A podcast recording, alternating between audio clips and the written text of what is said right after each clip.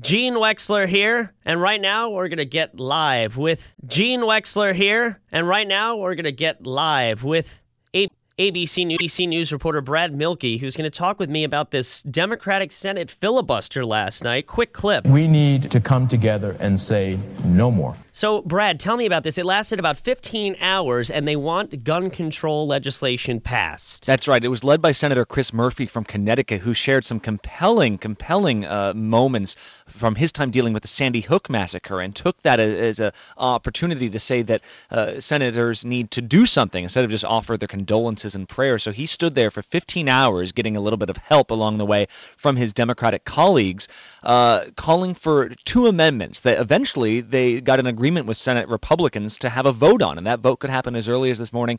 One vote, uh, one amendment uh, would block known or suspected uh, terrorists from buying a gun. That would include anyone who is on a terror watch list, and then the other one would close that so-called gun show loophole. It would expand background checks on gun shows and internet sales.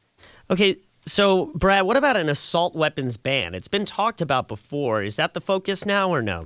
It seems like that's not going anywhere, at least for the time being. Uh, and even these two amendments I just talked about, uh, unlikely to pass the Senate. Keep in mind, uh, Republicans hold the Senate. There are some uh, senators that seem open to the idea of at least discussing these amendments. And of course, there's this guy named Donald Trump who's who's pushing the NRA for some movement here. However, uh, it's very unlikely these would pass the House, even if if they made it through the Senate, because of how much opposition there is. And then the assault uh, weapons ban, uh, not nearly as overwhelming support from Americans as there are for expanded background checks. So without the background checks, it's hard to see how you would get something like the AR 15 off the streets.